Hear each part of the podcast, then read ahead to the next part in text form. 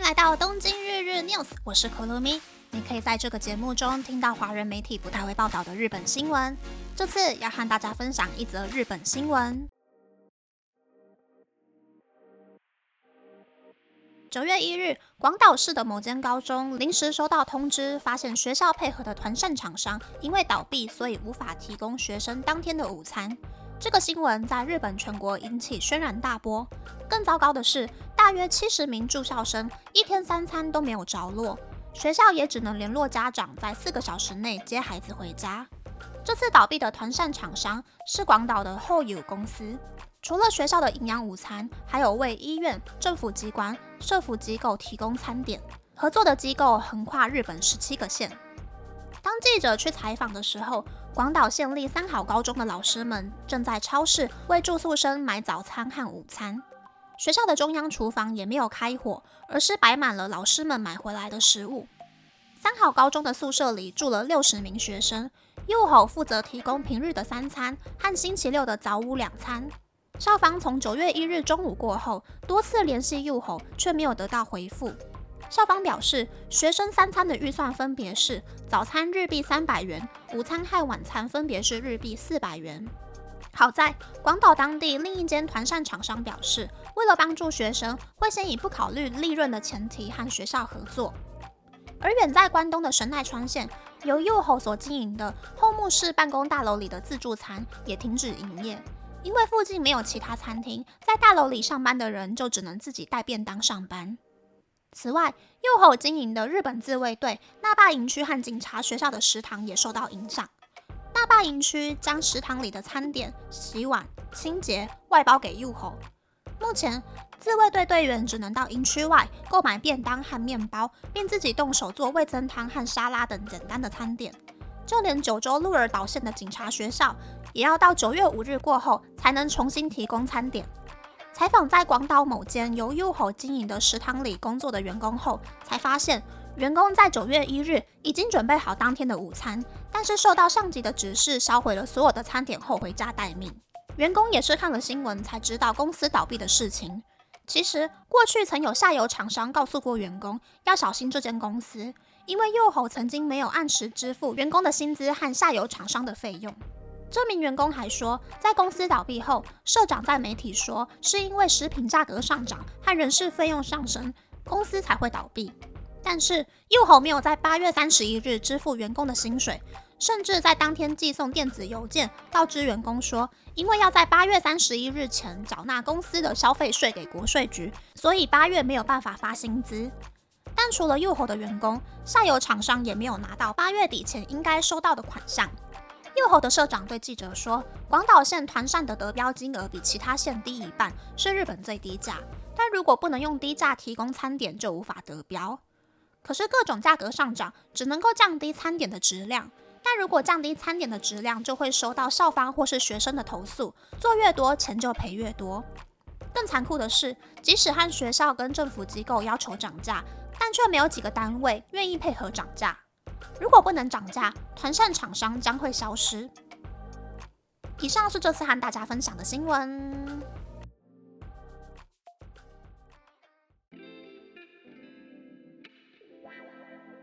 这次的新闻是团扇公司倒闭，影响蔓延十七个县的新闻。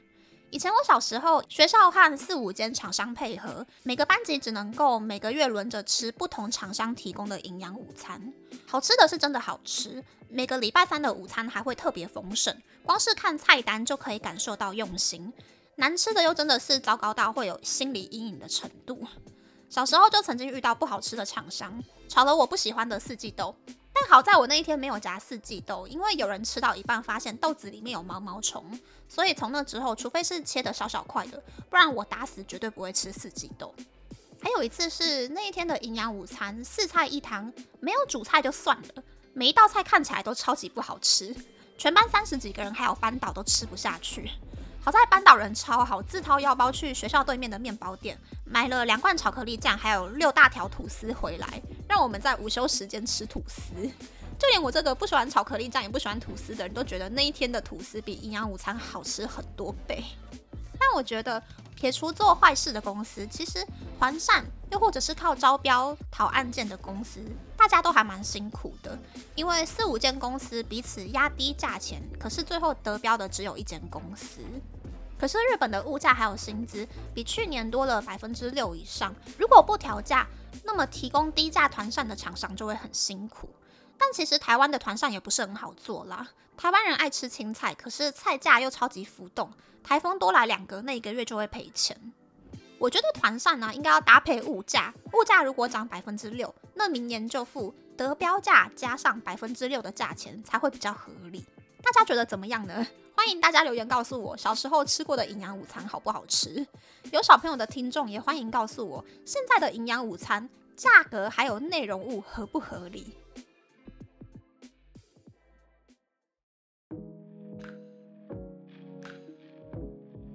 接下来想和大家分享堂本光一的发言。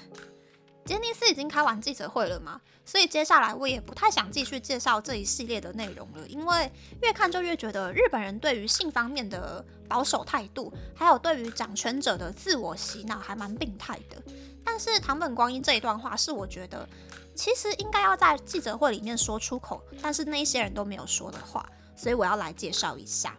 先来讲讲堂本光一吧，年轻的朋友可能不太认识。堂本刚跟堂本光一是杰尼斯第一个以关系为主题的团体进击小子的成员。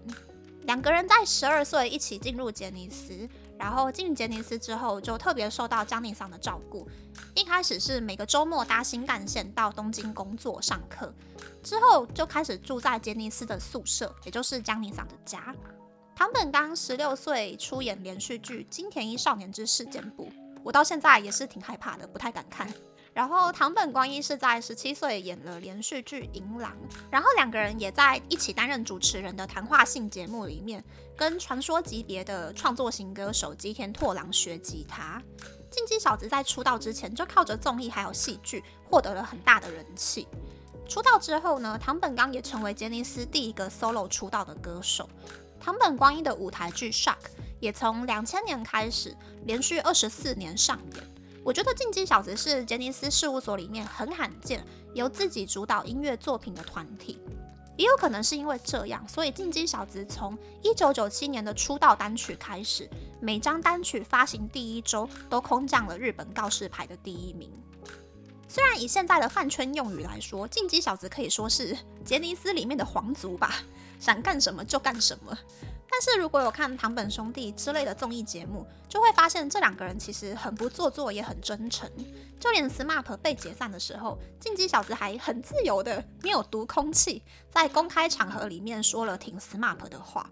所以这一次记者会之后呢，堂本光也很自由的在粉丝网站里面写到说，因为和自己认识的江尼桑差太多了，所以到现在还不知道该如何面对这件事。虽然可以很明确的说自己并不是受害者，也没有直接从其他人那里听到有谁被性侵的事情，但是以前曾经听说过江尼桑的谣言。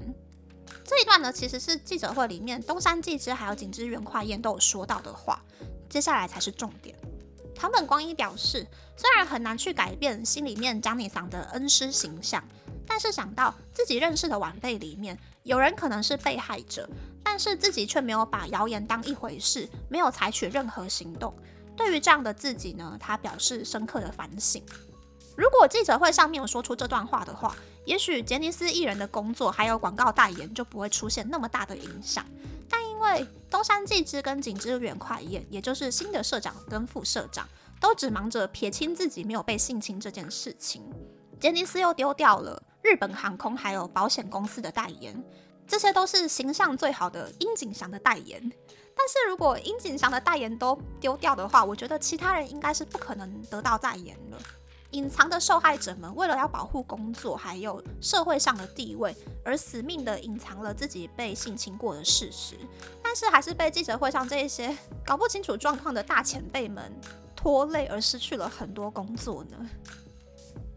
那那么这次的分享就到这边，不知道大家喜不喜欢这样的节目呢？欢迎大家留言和我分享你的想法。喜欢这个节目的朋友，可以在 Apple、Spotify、Google、s o n KKBox、My Music、First Story、Mixer Box 等 Podcast 平台和 YouTube 订阅《东京日日 News》，多多按赞、评分或是填写资讯栏的节目优化问卷，帮助这个节目变得更好。还可以上 Instagram 或 Search 追踪《东京日日 News》JJ Tokyo 的账号哦。拜拜。